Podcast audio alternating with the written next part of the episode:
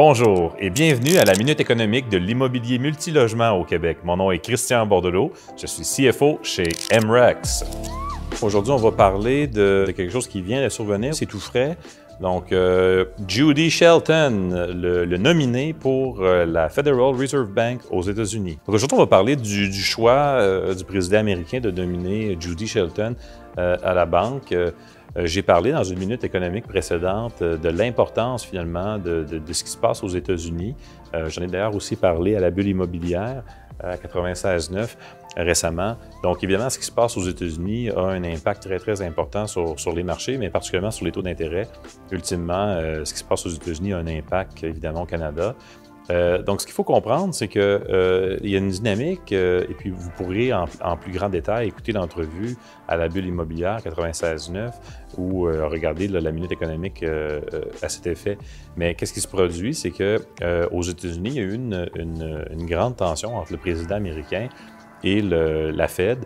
le président américain, il y a plusieurs années, donc environ entre 24 et 30, 30 mois environ, demandait et avait prévenu finalement que euh, si on n'abaissait pas les taux d'intérêt, euh, on allait voir finalement une, baisse dans les marchés. Euh, donc, les marchés ne sont, pas au niveau qu'ils devraient être.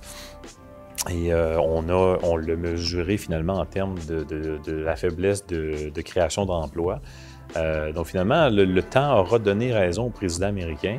la stratégie de la Fed de remonter les taux euh, de façon précoce. D'ailleurs, il y a deux ans, c'est quelque chose que moi j'avais aussi euh, commenté euh, sur LinkedIn.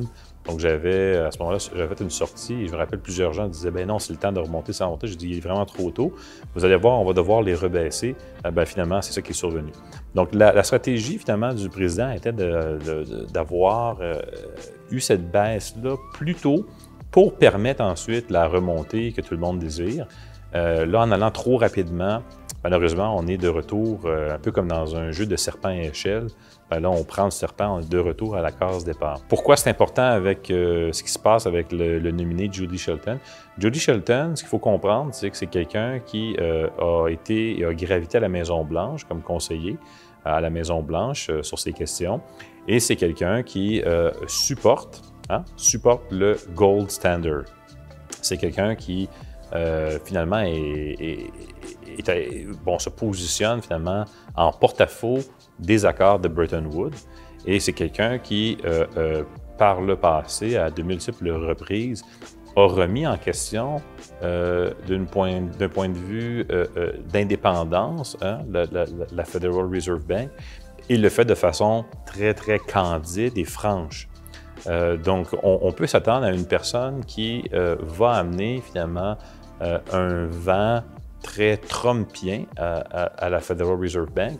Et euh, là, on a vu récemment, euh, dans un contexte où euh, le gouverneur, dans le fond, le, chairman de la Fed, comme on l'appelle là-bas, va devoir revoir finalement sa position suite au, évidemment à l'économie, mais aussi à la volonté du président et aussi au fait qu'il euh, est possible qu'il puisse demander un deuxième mandat. Mais nonobstant cela, le fait que Judy Shelton soit là, euh, ça va vraiment assurer que ces volontés-là, finalement, de la Maison-Blanche et de la présidence américaine, si tant est qu'il est réélu, vont pouvoir euh, se, diffuser à l'intérieur de l'organisation.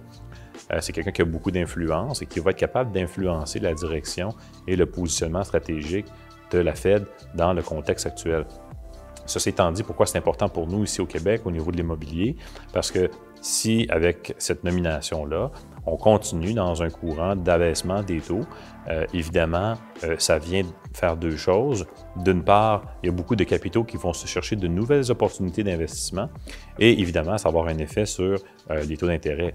Donc, ça peut être très intéressant pour ces deux raisons-là, finalement, ce qui se passe aux États-Unis, pour nous ici au Québec, pour les investisseurs immobiliers. Merci d'avoir été avec nous aujourd'hui à la Minute économique de l'immobilier multilogement du Québec.